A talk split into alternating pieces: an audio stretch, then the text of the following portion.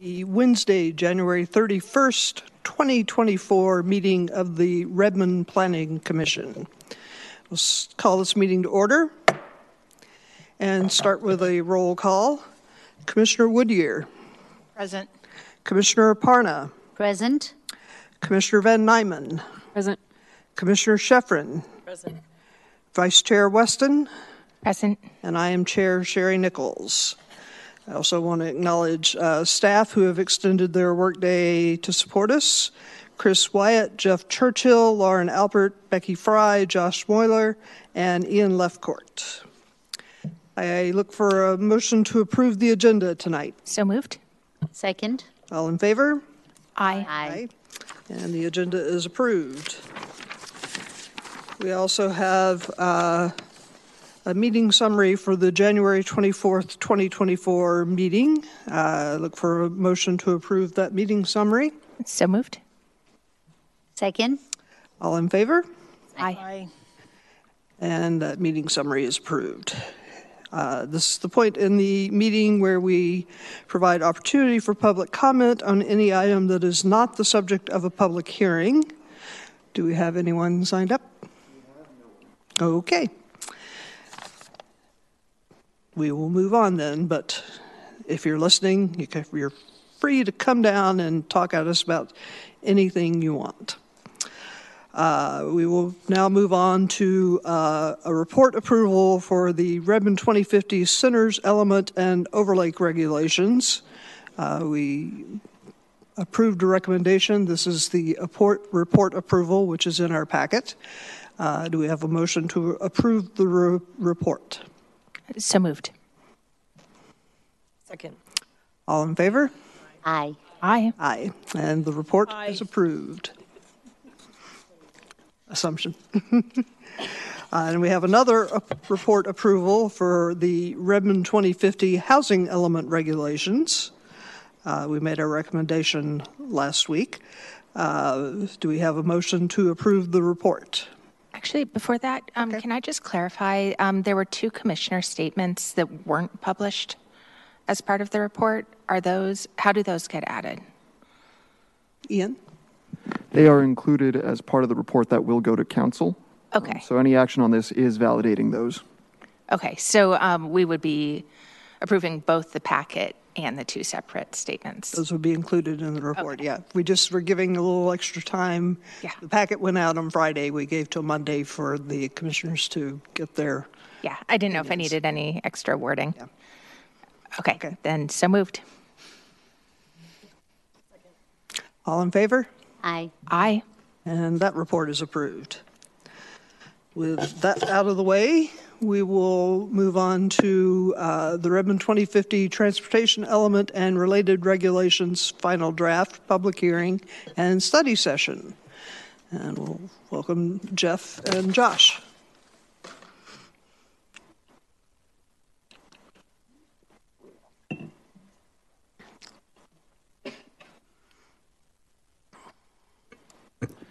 Good evening, Commissioners. Uh, Josh Mueller to my right, Jeff Churchill here with you this evening. I'm going to share my screen to introduce the public hearing.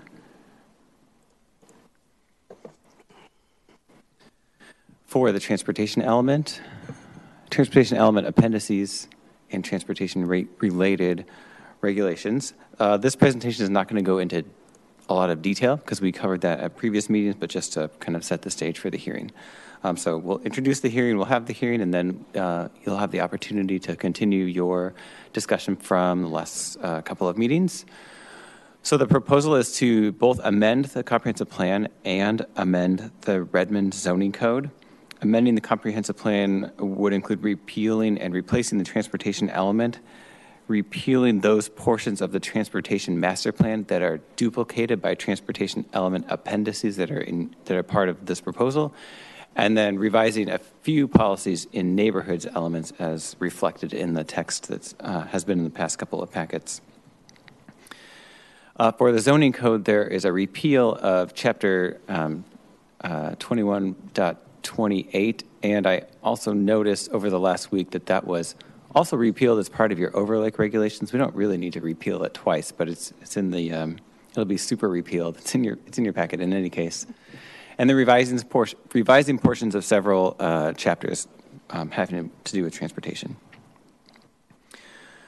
Um, so many of these guiding principles on the left um, that are dr- driving what's in the transportation element and the related documents, they, these are the Redmond 2050 themes, plus a couple just for transportation um, safety and technology forward. And then on the right, transportation strategies, you will see um, that these show up in the transportation element as kind of headings of how, how this element is organized, how we're thinking about our transportation system.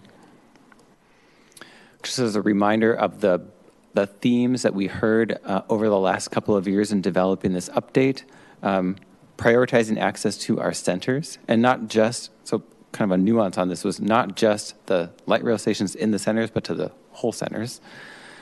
Uh, building facilities for people of all ages and abilities um, on the theme of inclusion.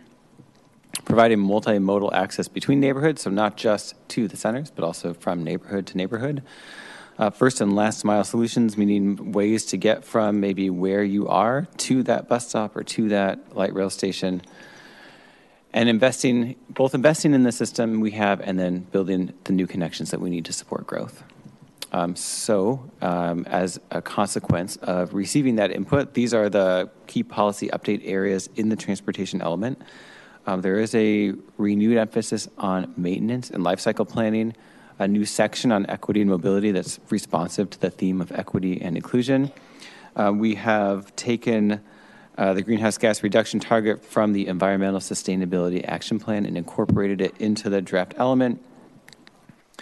Uh, we have um, emphasized the safety, comfort, and convenience of vulnerable users of the transportation system. That's a little bit of a jargon term, but that means people who are walking and rolling and generally not in a car.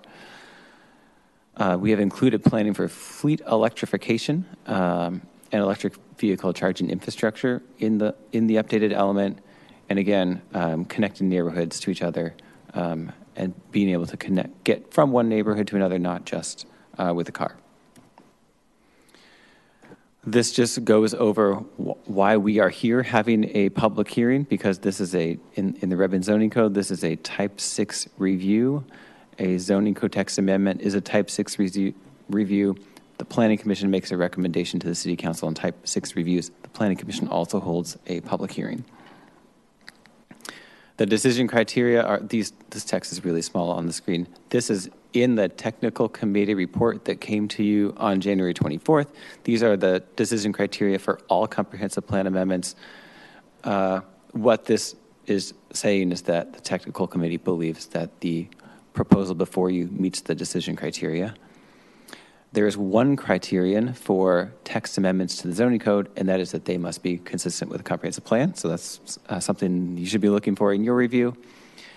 And then the decision criteria for all land use permits. This is mainly for development projects, but a um, a type 6 review is considered a land use permit in our code. The only one that really applies here is, is letter C, that we are considering the availability of infrastructure, including public facilities and services needed to serve development. Transportation element is uh, is in some ways very much about this, about making sure that the system that we have planned is going to meet the needs of the community into the future. Uh, the schedule for this element review is to hold a public hearing and study session tonight. Uh, we'll pick this back up in two weeks with continued study session. You may you may be at a point where you're ready to make a recommendation, um, and if that's the case, we can do that on the 14th, or we would continue on the 28th. That concludes the staff introduction. Okay. Um, so with that, I will open the public hearing and uh, wait for everybody to sign up. First up is David M. And if you could uh, state your name and address for the record when you come up. Good evening, Commissioners. I'm David Morton, 19934 Northeast Union Hill Road, Redmond, 98053. Policy TR 32 of Redmond's draft transportation element states the ambitious goal of achieving a 71% reduction in greenhouse gas emissions from Redmond's transportation sector by 2050.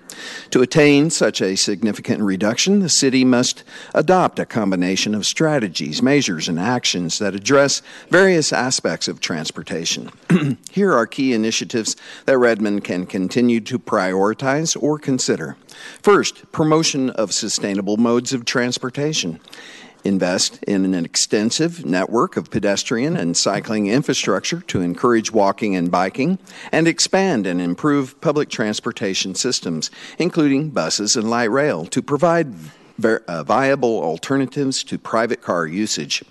Second, electrification of public transport. Encourage transit services to transition their transit fleet to electric buses, reducing emissions and promoting cleaner modes of transportation.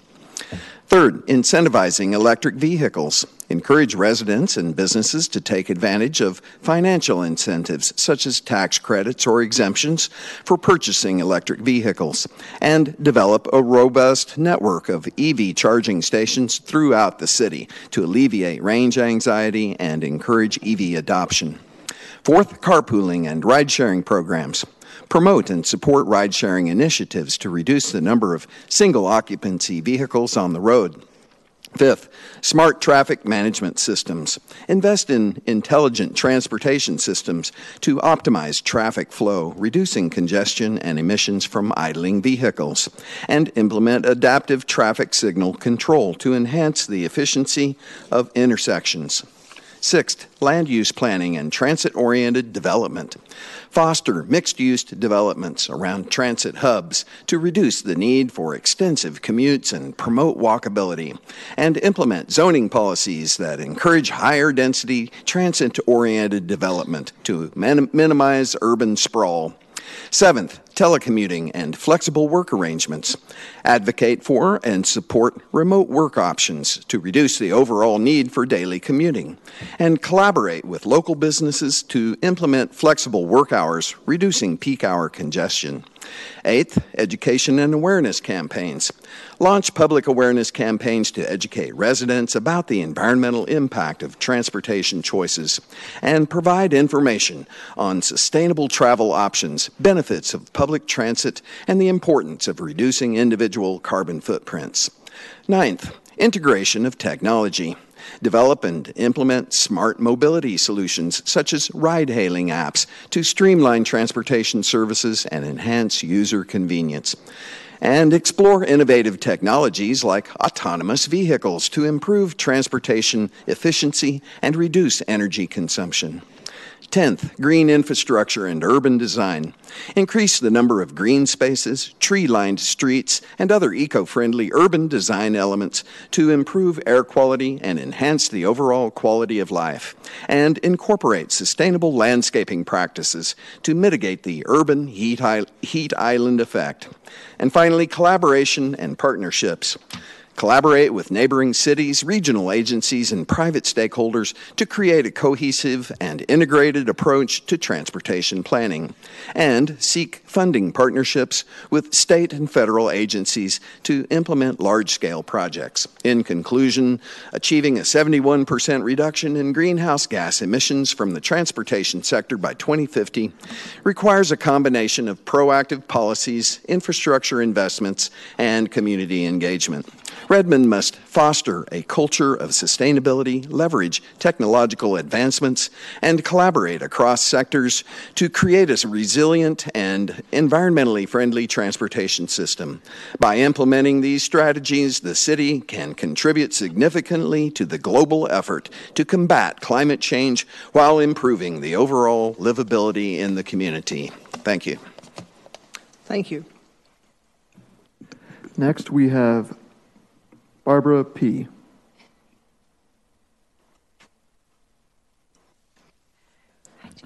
Hi, my name is Barbara Posthumus, and I'm the Associate Superintendent and of Business and Support Services for Lake Washington School District. I'm here to provide comments on the 2050 Transportation Element Final Draft.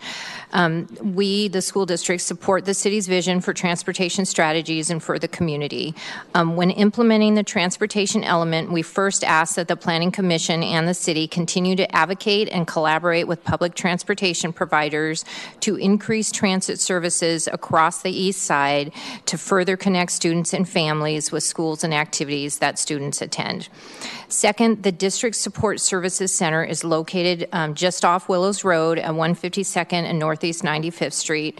Um, our Support Services Center is the transportation hub for the district's school buses. District buses make up to 200 trips um, on Willows Road on a daily basis in order to transport students. Traffic on Willows Road is already severely congested, and during portions of the day, our buses take up to 12 minutes to travel the corridor. And this, uh, the 12 minute travel time is confirmed by the city's north south corridor studies uh, phase two that was published in October of 2023. We often reroute buses around this area to avoid the traffic on Willows Road, which extends travel time and adds costs. Um, um, and uh, Appendix D of the Transportation Element Report also states that Willows Road will have a higher delay or increased travel times with the 2050 preferred alternative. Um, and we believe that there was some delays with the development or delays uh, uh, widening when Building X was approved. That's the research facility on Willows Road. Um, there was uh, agreements to uh, that the developer didn't have to widen the road in lieu of fees paid to the city. So we know that that's uh, part of that project. But district staff provided input on the North-South Corridor Phase Two study published October 2023. The study identified three projects related to Willows Road. These projects include widening Willows Road and creating northbound HOV and transit lanes. These projects would significantly help our student transportation services. We um, see that the projects are currently included in the TFP. They're specifically projects 156 and 1182. We ask the Planning Commission to keep uh, these projects on the list and encourage prioritization of these projects in order to facilitate movement of buses. Thank you for this opportunity to provide comments, and we look forward to continued collaboration with the city. Thank you. Thank you. Next, we have Devin Kay.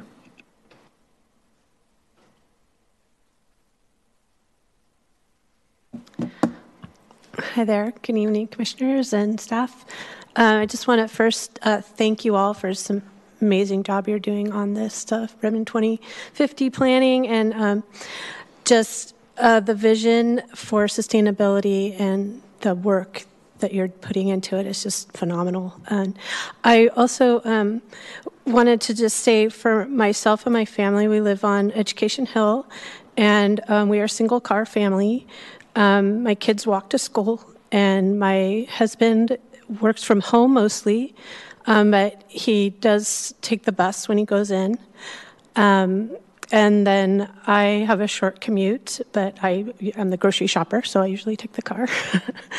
um, but the the thing that helps us and the troubles we've run into to keep this lifestyle, uh, the things that help us are the bus system being um, really uh, robust, but um, the on the hill getting to the hubs is actually quite tricky.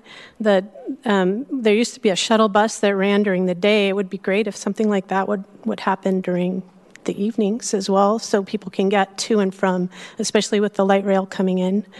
Um, and let's see, was oh, and promoting work from home is the thing that has reduced our travel vehicle miles traveled more than anything is work from home. So um, promoting those in the neighborhood would be really helpful.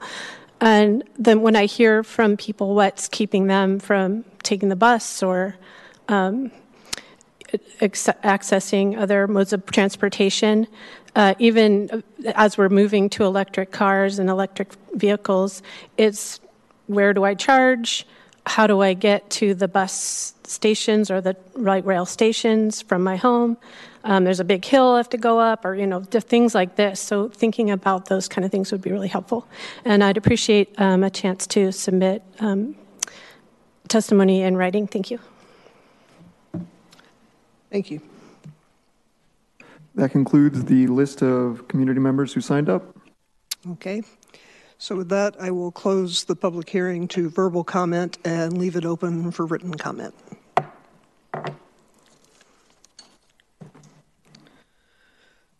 Okay.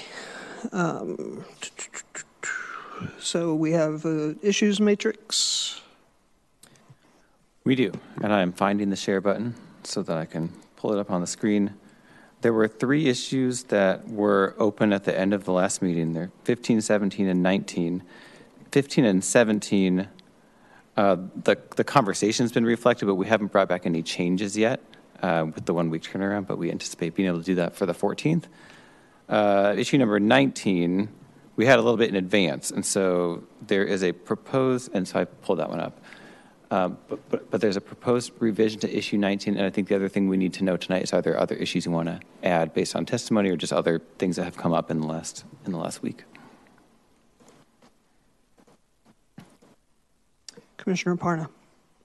I like how 19 um, has been, uh, TR 33 has been phrased. Um, I, I'll, I'll leave it to, I think it's great, but Commissioner Weston? Yep, it sounds great to me. So we can close it then. Okay? Thank you.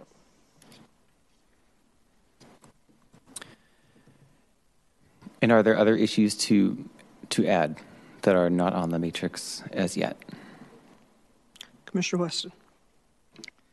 Um, so this relates slightly to earlier comments. Um, so it might be make sense to fold in to other issues in the matrix, but um, people may or may not be aware that um, Lake Washington High School started ticketing students this past week, um, which has generated uh, who don't. So there's a lottery. So many children want to drive to school that there's a lottery over the summer to um, provide parking spots, and uh, the paid their p- paid parking spots.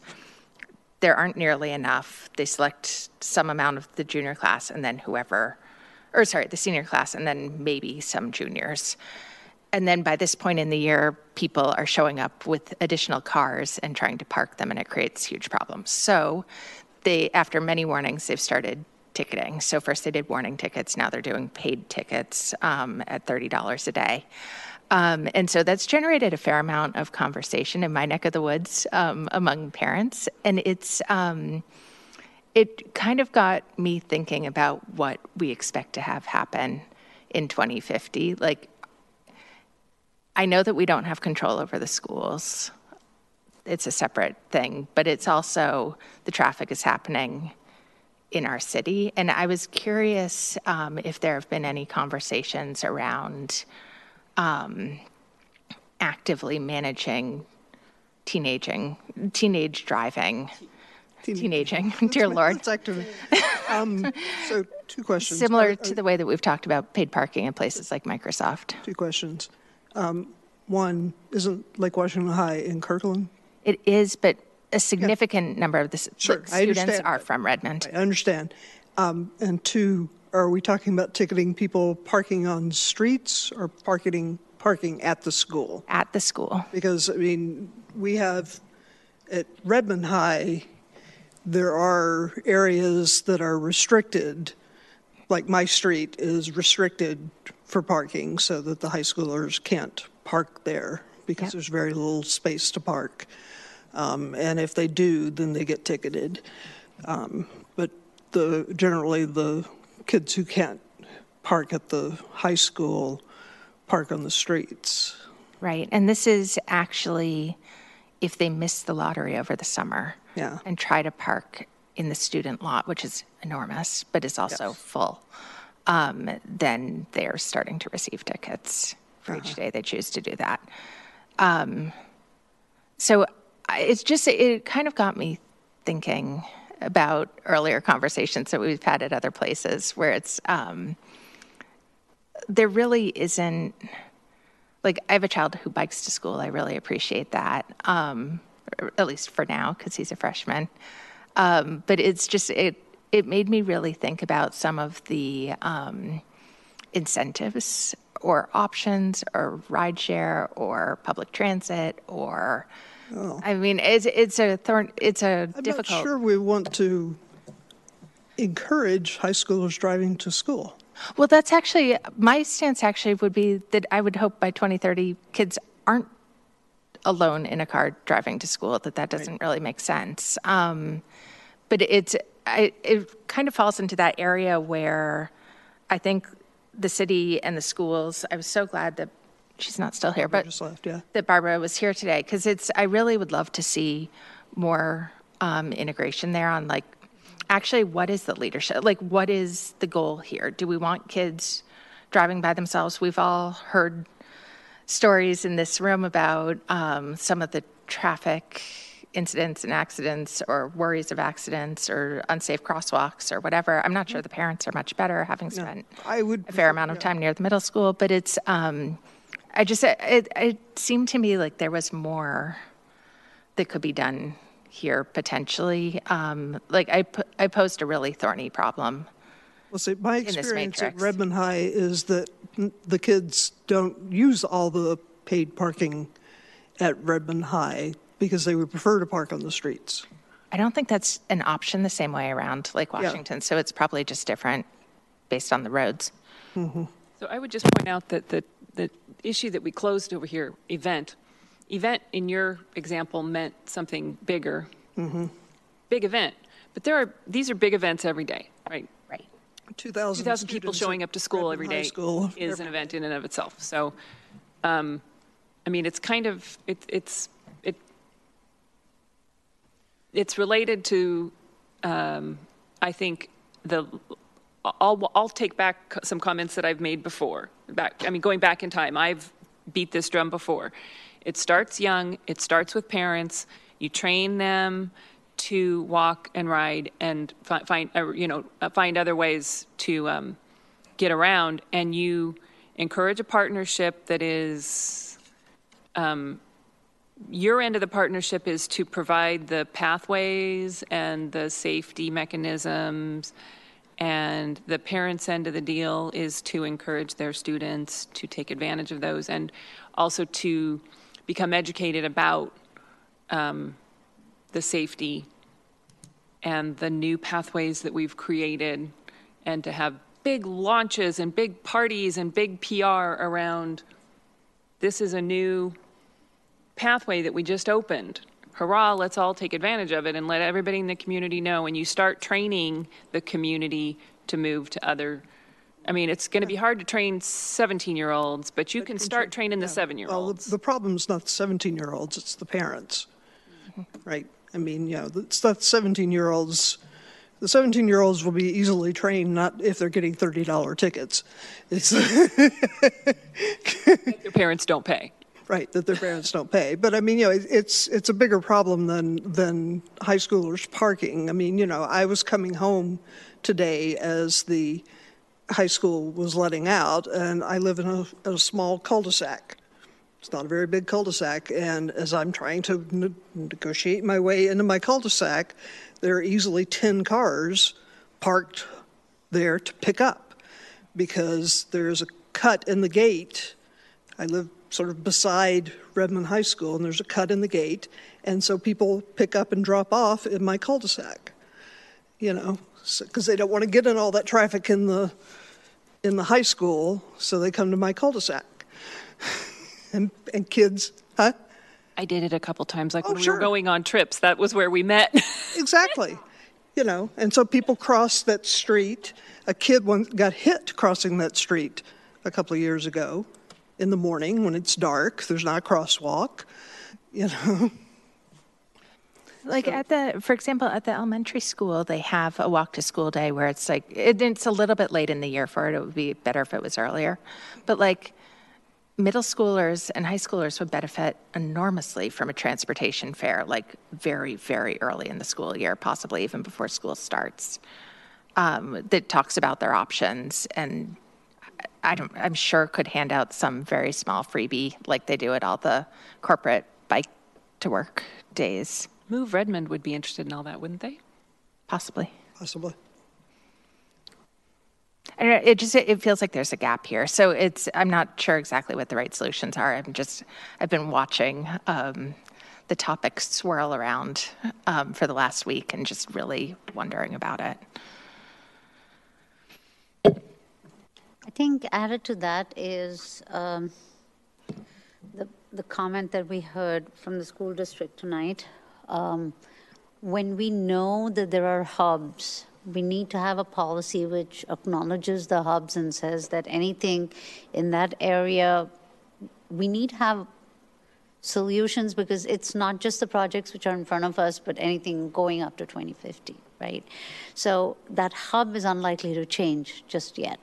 So assuming that that hub's not changing, anything around it which might change, egress, we need to have a plan or at least acknowledge that we should have policies which will make it easier for those projects or something so the delays aren't there and it doesn't cause a bottleneck there, right? I mean, I can't think of any other place other than maybe the Microsoft hubs where they hold their little buses and stuff. But if there are other hubs as well, those are things that we should acknowledge as bottle, potential bottlenecks for projects, development projects. So.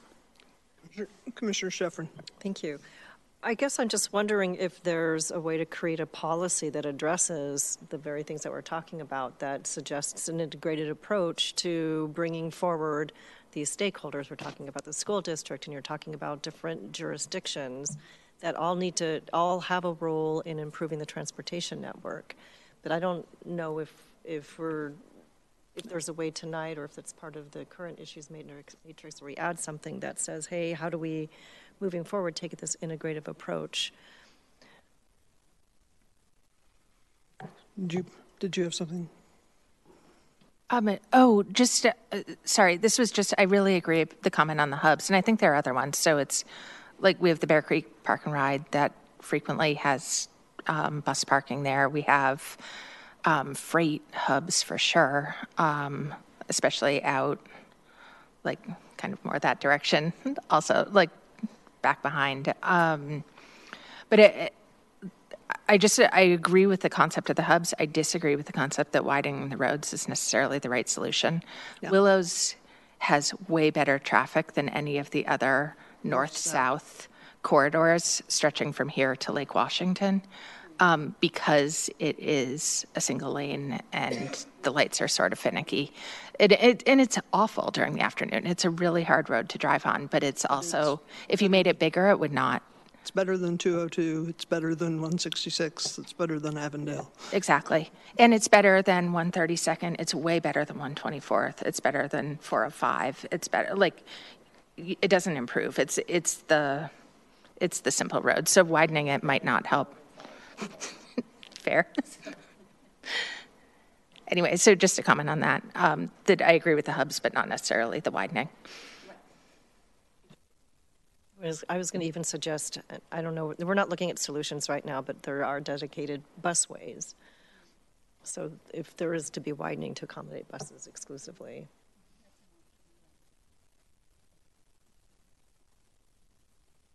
So maybe just to clarify what's actually in the transportation facilities plan, it's an HOV lane or not an HOV lane, excuse me, it's a bus lane. Um, in the corridor, I think the only, the widening is limited to the north and south ends of the corridor. The middle of the corridor just being an HOV lane. Or not an HOV lane, a bus lane, excuse me.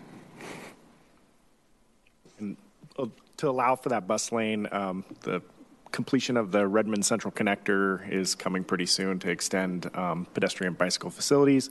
So um, the bicycle facilities that are on that corridor right now um, can be utilized. Um, that space can be utilized for that, that bus only lane. Okay. So I think I'm going to reflect this discussion in the issues matrix. Uh, I'm not sure where yet. And we'll look again through the plan, I think, to see if there are revisions that would address what you're talking about, or if there's already text that maybe uh, that addresses the concerns. I think there's still work to do on issue, is it 15? 15, I think, um, uh, that is related to this And so we'll bring that back for the 14th.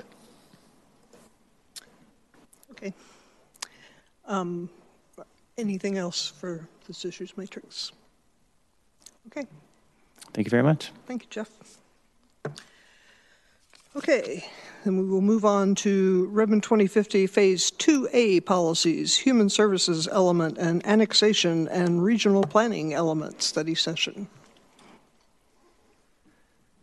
Hello, my name is Ian Lefcourt. I use he, him pronouns. I'm a senior planner with Long Range Planning, and tonight I will be presenting about two elements, one of which I was the primary author, and the second, annexation and regional planning element, Audra Cardenas was the primary author.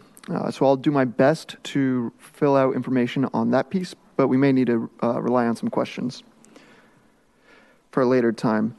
Um, before we hop into the elements themselves, um, we'll just give a little update. This is the third and tentatively final draft of both of these elements. Uh, we brought these before Planning Commission in uh, April and then a second draft in October.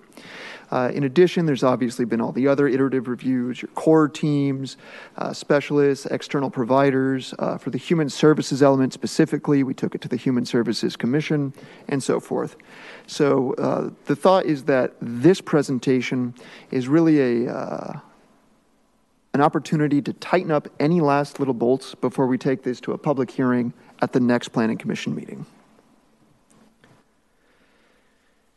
So human services is a um, it's kind of a unique element because most of the other pieces of the comprehensive plan focus much more directly on either the planning process itself or on various land use implications. With the human services element, there's a much greater emphasis on uh, programmatic solutions. Now, we heard from the commission that there was a, a preference to really try and clearly delineate where each of the various intersecting policies went into each element. So for the housing element, we put in most of the kind of actual structures that tie in with human services, like emergency shelters. For land use, we tried to add the uh, capacity for various resiliency components. Uh, community courts make an appearance there. The notion that there's the conventional necessary infrastructure, stormwater, electricity, and so forth, but that there's also these community infrastructure. And so that's located in the land use. For human services itself, this is really focusing on the partnerships, the programmatic approach, and making sure that the city has capacity to effectuate its, uh, its desired approaches.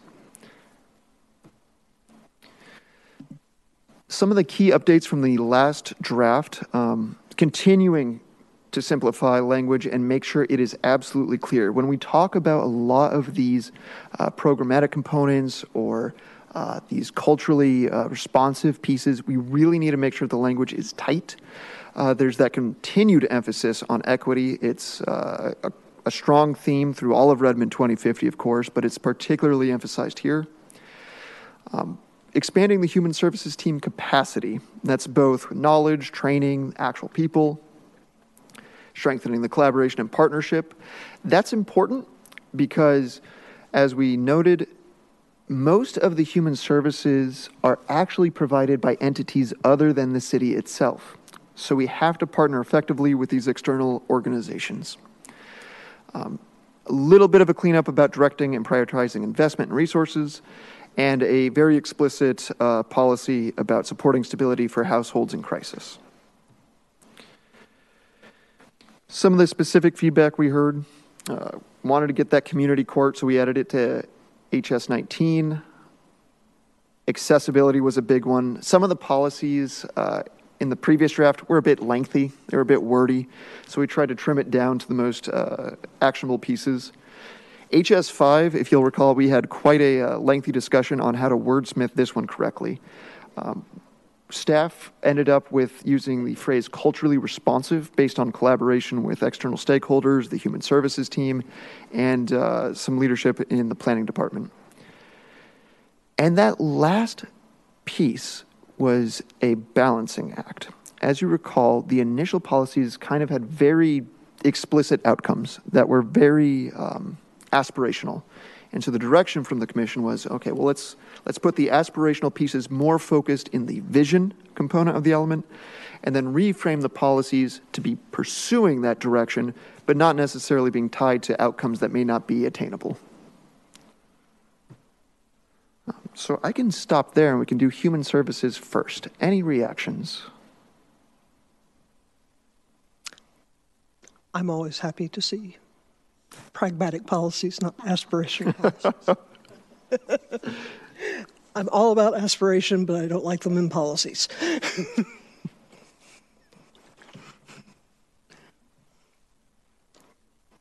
Commissioner West. Um, I think the current conditions were also updated, and I just, I think the language there is a lot better. Um, so specifically, um, there was a lot more about um, the balance of, even though our overall median income is very high, like there's still need, and it, that was spelled out in s- several different ways in that section. And I just, I really appreciated the specificity because I think it paints a much more clear picture than I remember being there in the last draft. So I, I really approve of that direction. Thank you. Yeah, we heard that we needed to uh, provide more context on things like uh, what do we mean by extremely low or very low for AMIs. Thank you for that feedback.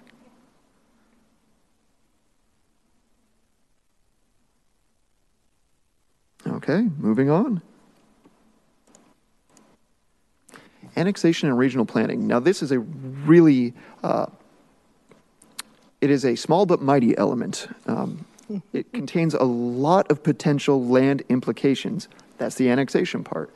And the regional coordination ensures that what we do with that land is adopted in a manner that serves the community members currently using that land and to make sure that we're being efficient stewards of public resources in collaboration to get the outcomes the community is looking for. So it's kind of two different pieces.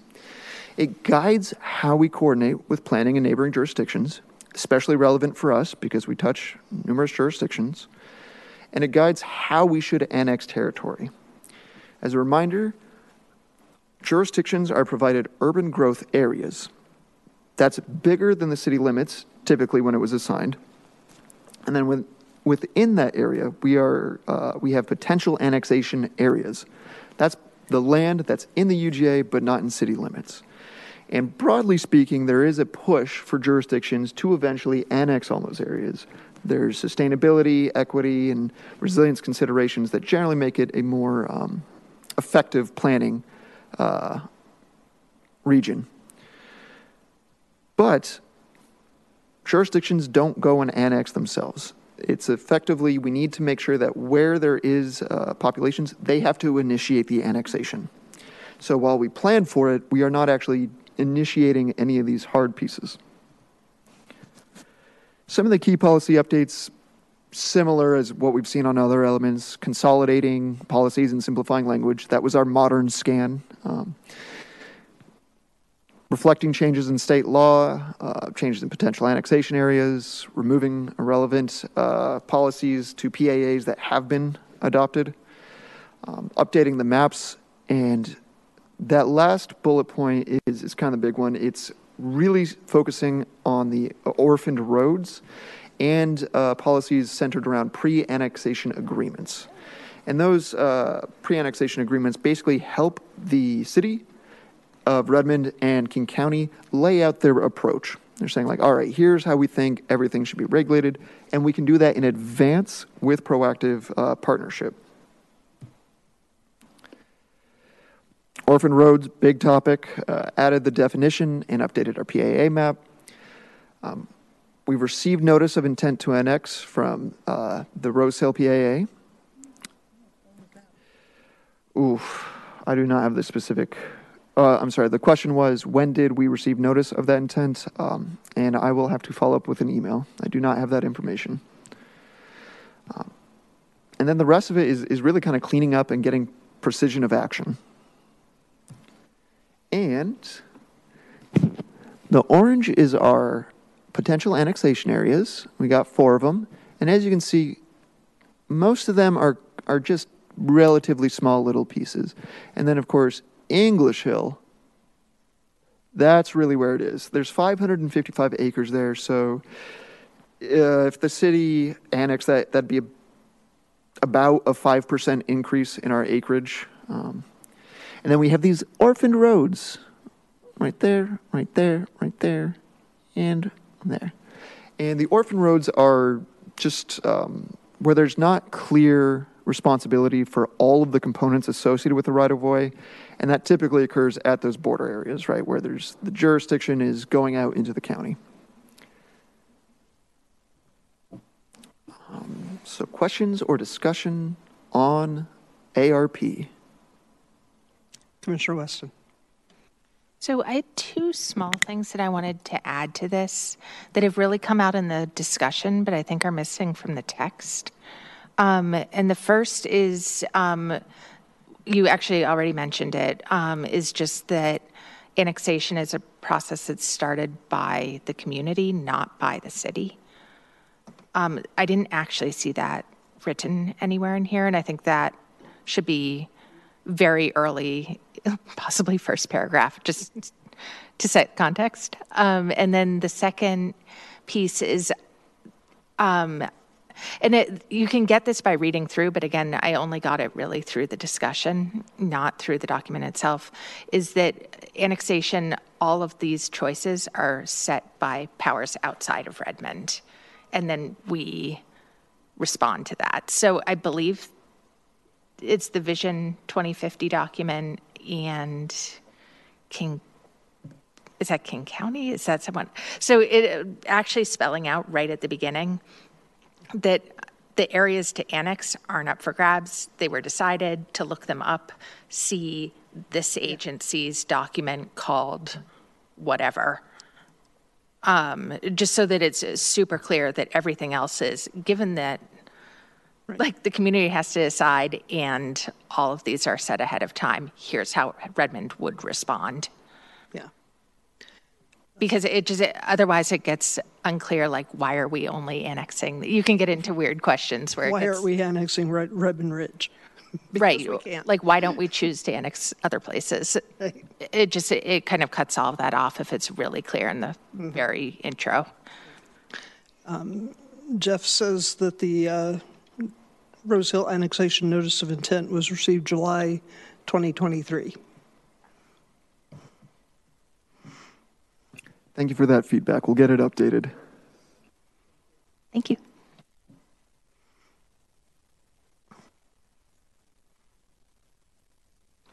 Any other comments or questions about annexation?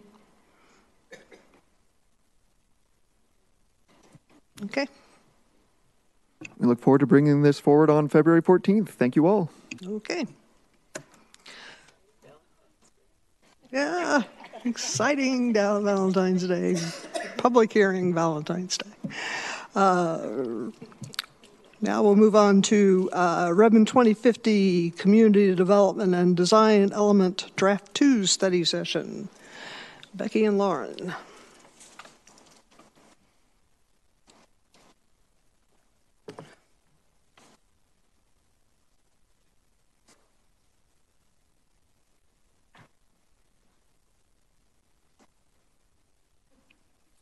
Good evening. Um, Good evening, Commissioners. Do you want to share the? I realized I'm, oh, yeah. Uh, I realized I'm not in the meeting yet, so let me join the meeting. It Wasn't intentional, but.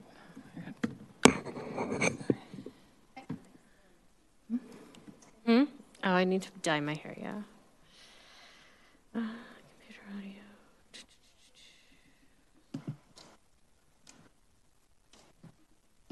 Sorry, I thought I had joined the meeting, but I hadn't.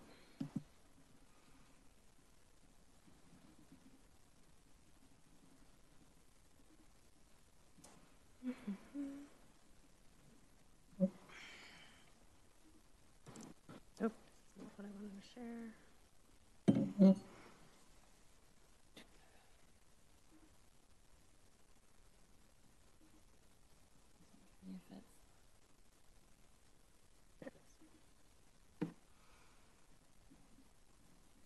Okay.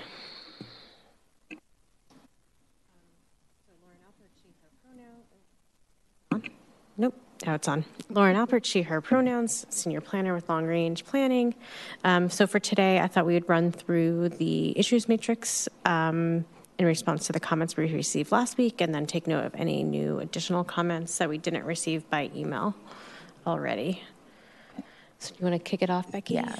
Um, For the sake of getting through this a little bit faster, um, items like item number one, where it's just a comment about spelling something out, we're just going to skip, and we're going to assume that you're okay with closing unless you say, don't skip that, let's talk about it. But, but anything that's just an edit uh, that doesn't need discussion, we'll just bypass. Um, So we'll just go to um, maps on number two. I will be updating all of the maps. Uh, We've got some clean versions that are being uh, made for the Overlake uh, Neighborhood Plan uh, addendum. So we're going to have all crystal clean, so don't worry about that. So just let you know. Um, There are also, we're creating a whole bunch of resources for the community, just FYI, so. that's- Um, The. Commissioner Weston. Sorry, you might address it. You were still on number two. I'm sorry? Were you still on number two? Uh, yeah. Okay, sorry. Um, but I'm going to assume, again, we're going to swap out the map, so I'm going to assume that's closed. I actually, I didn't understand the comment in the matrix act- actually. So one caution about showing zone boundaries in the comprehensive plan is that it creates the potential for inconsistency as if a zone is changed, but the change is not reflected in the comprehensive plan. How do you usually handle situations like that? Because I think the specificity is important to understanding what we're actually talking about about the different neighborhoods. Yeah, you could have the zoning map in the comp plan, but just make a note saying that the map is adopted in the zoning code, and any updates would be reflected in the code and not the plan. Maybe that would be better instead because um, I don't think people know where the outlines of OBAT are, for example, like just as an example. Um, and so to be talking about it in the plan but not have a map that shows it, I think is confusing. Yeah, that's fine. And we could do a number of different ways to just help people orient themselves uh, without actually making it adopting the zone in the comp plan. Yep, that's great. Because otherwise, if you change the zoning code, then you've got to make a comp plan amendment too. Yeah. Totally. Right. Yeah, that's why I was asking how they usually handle that because I think having the map really helps clarify the text. Yeah. Yeah, I mean, we're referencing Overlake Village, for instance, but if you don't know exactly where, yeah, Right. yeah, we get it. Um, But yeah, we'll, we'll make sure that as we get through the final cleanup version, we'll make sure that we have everything in there that's helpful for orientation, but clarity as well, that, that this belongs there. Uh, That will also occur with the um, International District map. That's being adopted in the uh, 2104, the TOD focus area, again, that's being adopted in 2104. So we don't want to cause confusion about where those maps will live legally. Perfect. Thank you. And definitely close.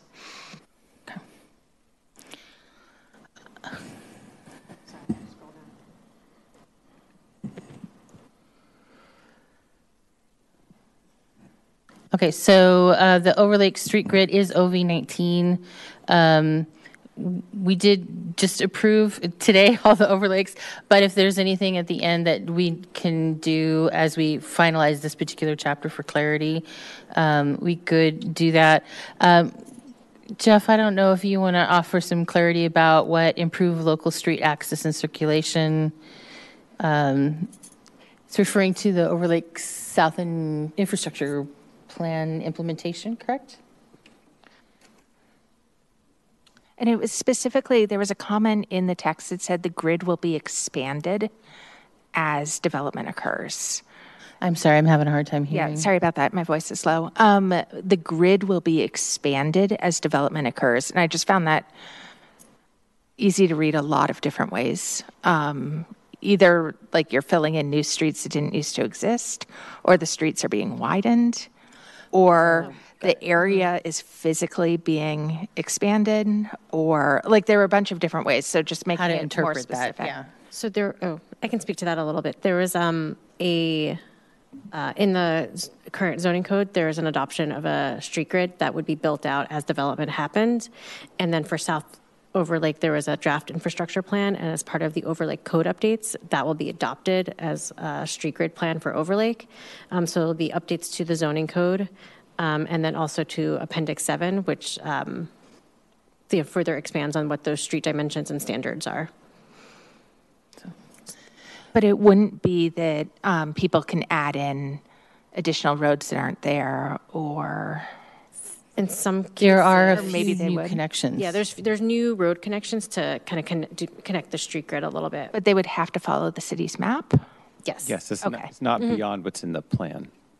Okay, It's just what's in the plan. it's yeah, it's what's in the plan, and then through the development review process.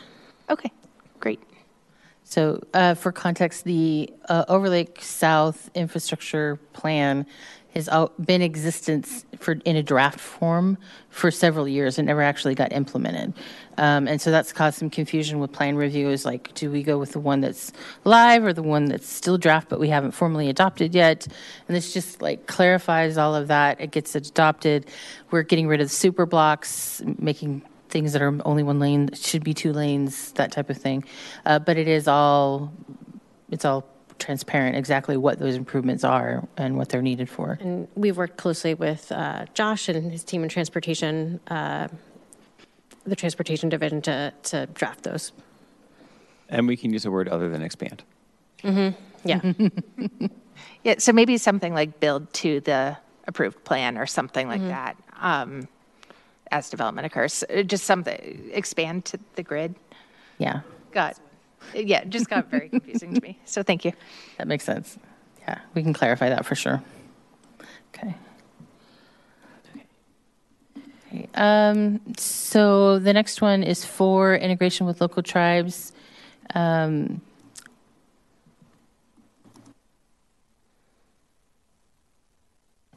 I can definitely call out the tribes that we've been communicating with. Uh, we have initially approached them, I think two years ago now, with is this an idea that you would be okay with or is it not? Because we didn't want to proceed with this idea if it was something the tribes were like, no, that's offensive. I don't want to go there.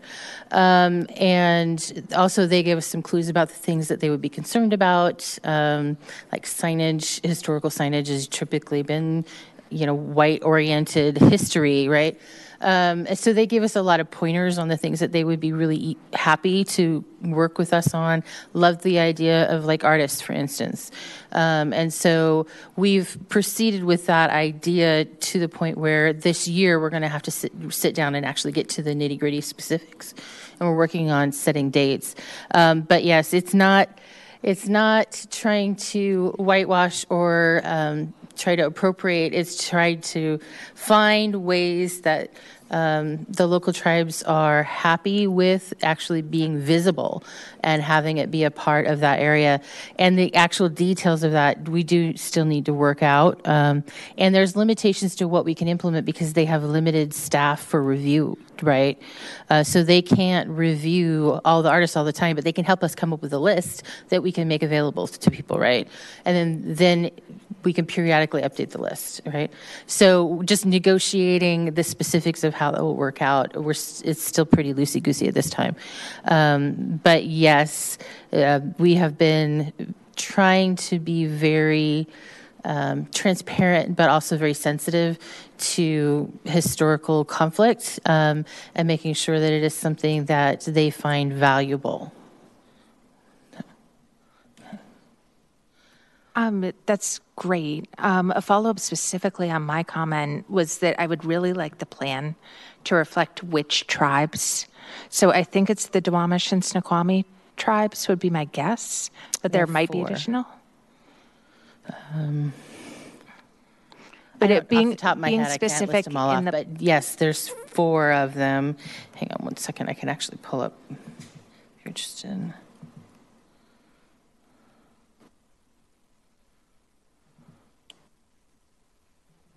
It sounds like you want them named in the. I would like them named in the plan. Um, just because I think that's good accountability. Um, and then the other piece is I had a curiosity if anyone had reviewed a draft like this draft of this plan with representatives from the tribes? Because that seemed important if we're talking about I'm sorry, I forming missed that first part. Um, I was curious also if anyone had reviewed this draft of this document with Yes. anyone. They have been sent all of the draft elements, um, and we're setting meetings to, to have chats about that because the documents are large, right? So we want to make sure that they're zeroing in on things that um, are more important to them than others. Uh, but yes, all of the tribal contacts have been given all of the draft elements. Thank you. Um, and then um, I have the Snoqualmie, the Stillaguamish, the Suquamish, and Muckleshoot. Um, there might be one more. So, but we'll go ahead and list them.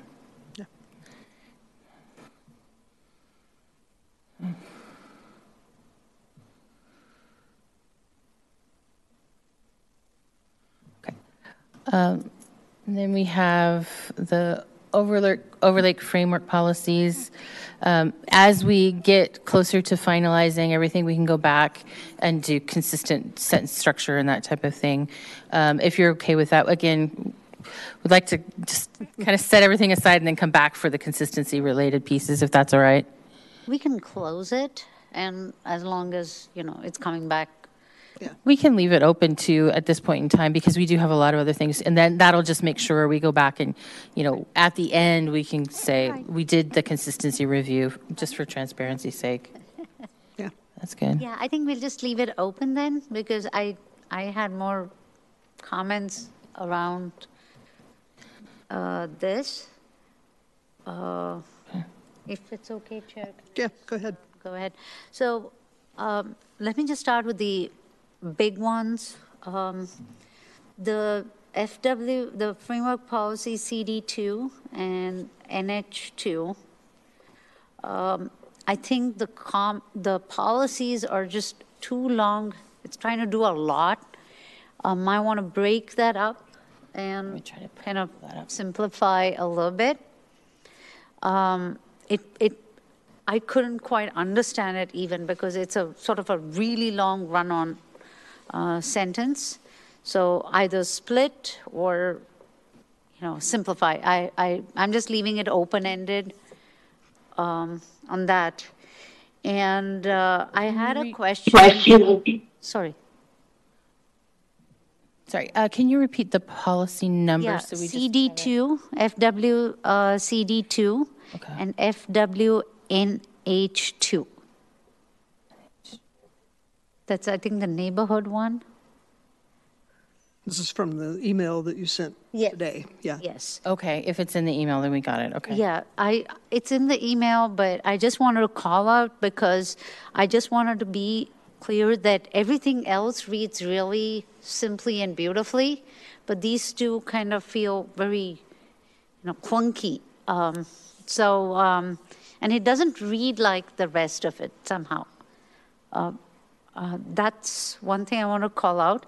Then I had a question about the corridor policies.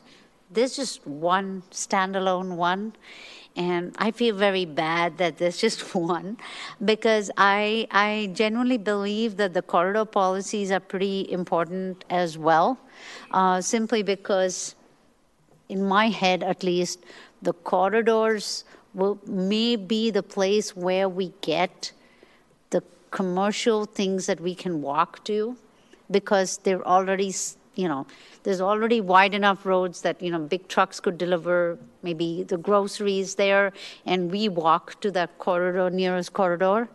So I think it would be nice to have that corridor policy support the complete neighborhood policies, like tie that in. Um, that would be part two of that uh, as a vision, right? Um, because not every bit of the interior roads in a neighborhood would allow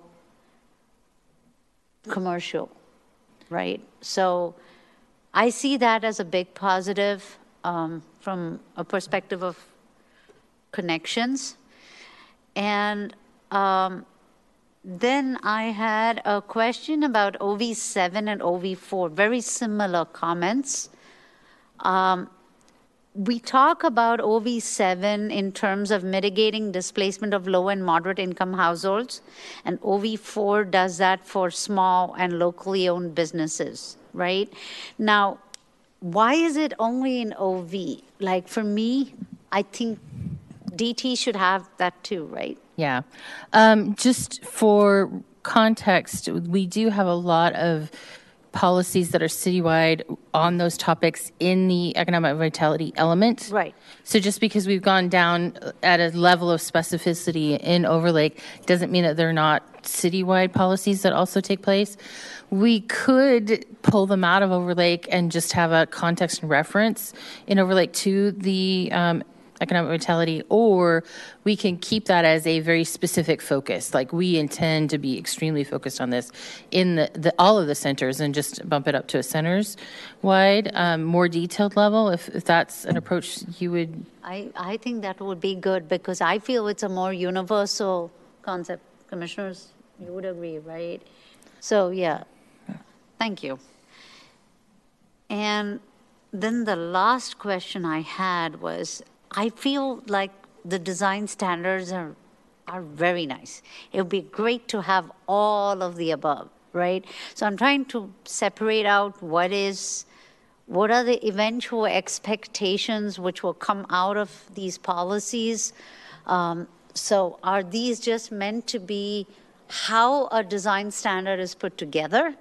Or are these supposed to be we need to aspire to this. So, like that whole balance between pragmatic and aspirational that we were just talking about, right? Well, the primary focus of the design guideline policies are to provide a legal foundation for the zoning code design standards, right? So they need to be directly related and give us some nexus um, right. and be a strong foundation. So there's a direct link between the vision and what we're requiring in the code. So that's the the biggest priority for the, the policies. Um, but they also do need to be very um, flexible right? right? But directive, like be very clear on the vision that we want to go in, be very clear about whether it's a requirement or it's something we want to see or something we want to incentivize. So it's just trying to make sure that there's a level of clarity between the scale of actions that we could be taking as well. Um, and so, especially for incentives, uh, being extremely clear which things we are willing to incentivize, um, and so that the incentive packages also have a, a good, strong legal foundation. Uh, so that's that is what the design policies major intention would be is just to make sure that all of those check marks are done. And then all of the specifics um, about all of how we want to get there the different types of, of options and alternatives um, would all just be very clearly outlined in the code itself. Okay that makes sense. So this is like a superset and then we would pick and choose the right combination of mandatory and uh, mm-hmm. incentivizing and maybe not have some things in certain cases at all, depending on how it is put together. And make sure that the set of policies is broad enough to cover all the different things that we might want to be tackling with the code updates over the next couple of years. Because we're just scratching the surface with design updates. Right. Um, and as we make the full transition, there's a lot of work going on with the Redmond zoning code rewrite related to design guidelines. So we're touching designs a little bit with Redmond 2050. They're doing way more. So we just need to make sure that the policies are broad enough to cover the full scope of the code updates that are coming out of any of the teams that are working on it. Sounds good. Thank you. That really helps because I was like, oh, this is great, but are we going to be able to pull all this off, right? I mean, probably so. not. We just need to provide the, the framework, framework, right? Right. Great. Thank you. Do you have anything you want to add? Oh, I mean, so in some ways, yes, it's aspirational. It's it's it's a broad like stroke um, for it, and then as we do the code updates, we kind of drill down on what's practical, but we don't also want to be too specific in the policies to hinder or you know what's what's what the potential code updates are. So it's sort of, yeah. The other thing that we're tackling, especially like in the green building piece, is that we have to start small in a lot of cases and slowly build over time. And with the design guidelines, it's the same thing. Um, we're we're going to be transitioning to more and more. Um, high standards, if that makes sense. Uh, but we can't just immediately flip into that. We have to slowly adjust and let things kind of morph over time. Um, in some places, we're making huge leaps, uh, but we can't do huge leaps on everything all at once. And that's one thing that our development community has been telling us. Thank you. Did you? Just had a small, um, I was just combing through the part that you just said, and I noticed that um, for the framework policies, they're listed up top and then repeated later in the document, but they don't match in those two places. So maybe just a quick edit pass to make sure that you're using the same text on both spots. Good catch. Yeah, Thank you. easy to miss. I will amend my earlier comment about aspirational versus pragmatic. Um, I'm opposed to aspirational policies that we know we that we know we aren't going to achieve. I'm not opposed to aspirational policies that we don't know we aren't going to achieve. That we're creating the possibility because we don't know what's going to happen. But I, Yeah. I object to aspirational policies that just for aspirational sake. Yeah. We know we're not going to achieve. We have no plan to achieve them.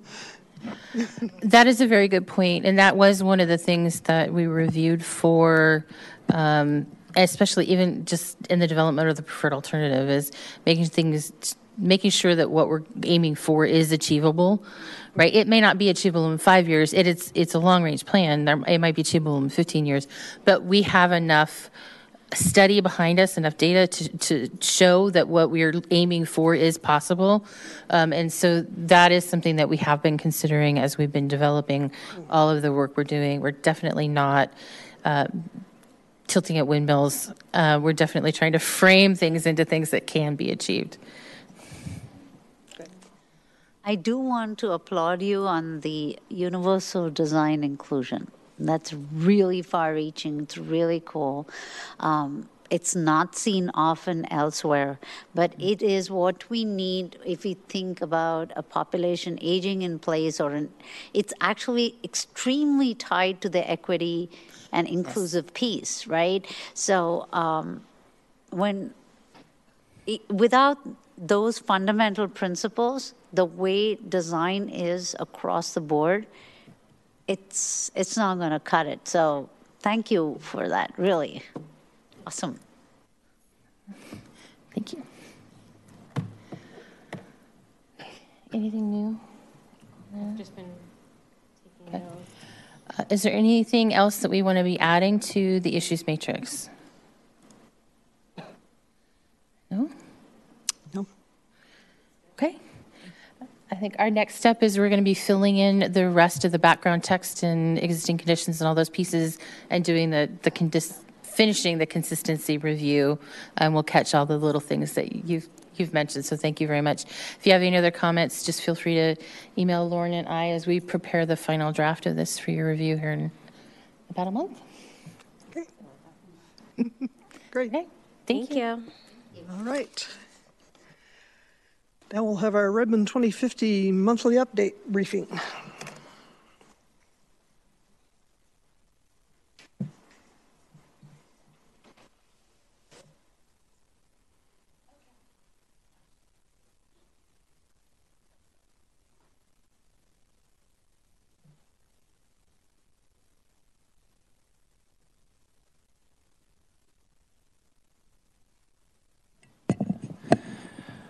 Good evening. Uh, coming around the table are a selection of the hundreds of postcards that we have received back either in the mail or in boxes at the library or elsewhere uh, for Redmond 2050. And so that's, that's kind of the highlight of the briefing, really. Um,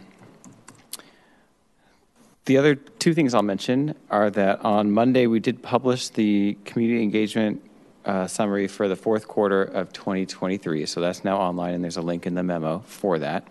So you can see all of the detail uh, of the engagement for the fourth quarter of 2023. And then I wanted to share with you that on this past Saturday, we were at Overlake Christian Church for a festival organized by the uh, Chinese Microsoft employees and the Seattle Chinese Association around uh, the Asian Spring Festival. And that was a lot of fun. It was very well attended, um, lots and lots of people there. And so we encountered uh, many people uh, from Redmond, from outside the area, um, young and old. Uh, we were visited by two dragons um, in costume. Um, we actually made a connection with a new nonprofit in Overlake that found us and introduced themselves, which is really nice. We are able to connect them. We're going to be able to connect them um, with others at the city who, and they may have some um, some ways to get involved and develop a productive working re- relationship with them. And that's really one of our hopes of just showing up where people are already gathering is to those serendipitous connections um, that we can make. Um, to close, I, I, don't know if it's necessary to close out, but just so that you know, uh, a one of the last big um, inclusive community events is going to be on February 17th at the Together Center, and it's going to be somewhat like the dinner we did in October, and then actually in the past week or so, we also did a, a brunch um, entirely in Spanish around inclusive communities, and that those are both at the Together Center, and that that actually also went really really um, well this past week at the Together Center uh, with the Spanish language community in Redmond. Um, but on February 17th, there'll be a similar event uh, with disability stakeholders. The Disability Empowerment Center at the Together Center is uh, helping to co-host it, and there's there's some of their staff will be there. So we're very excited about that. It says TBD in your memo, memo but that's going to be at one o'clock in the afternoon, um, starting at 1. And then we will be uh, returning to the library as winter continues, and we are we are beginning to plan our next um, pints with the planner. They're not calendared yet, but as the I mean, you can almost see the end of winter coming. it's almost here. It's almost almost here. Um, so we're looking forward to being able to get back out there in that regard. And then um, engagement is really going to transition to being about um, downtown Marymoor and the mixed use areas and what kind of zoning changes. And people's eyes may glaze over when they hear about talk, hear about zoning change, but we're really talking about um, design standards, building heights, things like that. And in particular, I think something that people can get excited about is, you know, kind of we heard what your priorities were earlier in the process. This is how we think we should reflect them in incentive packages. Kind of what do you think? Right? What are your priorities for these incentive packages? Um, so conversations like that are coming up. And in fact, next month, actually at your next meeting, we will be bringing kind of concept level materials for downtown Marymoor and mixed use areas in the city that are kind of not Overlake because we've done Overlake, so now kind of everything else. Um, so we're we're looking forward to sharing that with you and sharing that with the community as well.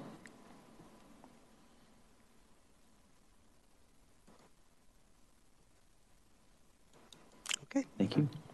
Yeah. I just want to thank you for sharing these that's this is just great, and I think um, it's a lot to absorb. So I appreciate certainly the efforts that the city's made to try to you know get get the comments back, and I mean some of them are so wonderfully colorful and very um, very elaborate, but even the simpler ideas um, are conveyed in a, in a in a way that makes a lot of sense. I think. So I love that people are paying attention to the efforts that the city is undertaking. Thank you. It reminds me, and Lauren made this point at the city council meeting last week, that this idea was generated by a student that we connected with earlier in the process. So this is someone's, uh, a student's idea kind of come to life for the plan update, which is great. Um, and uh, for those watching at home or, or here, we have um, scanned many of these and put them online just on the redmond.gov slash redmond 2050 page. So there's just a carousel of postcards. You can go look at them. They're available to any, anyone. Cool. Yeah. I also just, um, I don't know exactly what the prompts were, but these are so varied in their responses. And that's um, like I have one here that's they want smooth sidewalks and food truck Fridays at Redmond Town Center with local diverse performances. Like this person has great ideas, and this one wants a library, and like this one thinks Redmond would look cozier if we had better color lights. like street lights, they're probably not wrong. It's not very cozy right now. Um, but it's just, there's a really wide variety of like pressing issues here, and I just I really appreciate seeing them in everyone's writing. So thank you for bringing them in. The, the prompts are on the reverse. Um, it's pretty open ended, and sometimes uh, people who responded, you know, developed their own prompts, which is fine. Yeah. Um, but but that was the idea, to get at what, what people are looking for. I saw one, uh, like the one in dance steps. I love that one. Right, painted down like on the sidewalks of the street or something like that. yeah. Yeah, I don't know what the total number is. It's a I didn't mean for exact, I didn't mean exact counts, but just, did you get a large volume? or- I'll tell you what, what Becky told me, which is that the stack is eight inches high, um, six, about six inches of width, of which have um, usable content. That's, that's, that's a statement right there. Cool. You're going to go in the back room, and start counting? No, if Oh, there we go. someone would volunteer to count them, we'd be happy to know how many there are. Okay. I got some work to do between now and the 15th, 14th. Okay, anything else? Thank you. Staff and commissioner updates. Ian? Our first uh, staff update was that this very morning, uh, the Housing Development Consortium hosted the second annual King County Affordable Housing Symposium right here in Redmond at our downtown Hilton. Um, wide range of folks there. It was uh, like two of the long uh, conference rooms opened, packed with people. We had folks like uh, Bob Ferguson, um, obviously uh, leadership from various entities like Arch, the HDC itself. Um, there were several topics that were brought up, all, of course, focused around the topic of affordable housing in some way or another. And one of the branches of that was the comprehensive plan update efforts. What do local jurisdictions need to do? What are they doing? Just kind of that information sharing. At that panel, Director Helland uh, participated in the partic- participated in the presentation. And one of the high level lessons I took away from that experience was Redmond is doing a lot. Redmond is seen as a regional leader, and Redmond could not have done that without everybody pulling the wagon. And that definitely includes our Planning Commission. And so thank you all again for your dedication and resilience on helping us get this comprehensive plan to be the best quality that it can be to best reflect our community. That's the staff update there. Now, the part you may not like so much. Our next Planning Commission meeting is, in fact, on February 14th, Valentine's Day. I will be here. I'm going to be mad if you're not. Back to you, Chair. Thank you, Ian. I will be here too. Um, Do we have a public hearing? We have a public hearing, so I expect all of you to be here. We have to, we have to have quorum because it's a real pain if we have to reschedule that. Okay. Uh, Any commissioner updates? Okay, then I look for a motion to adjourn. So moved. Second? All in favor? Aye. Bye. And I adjourn this meeting.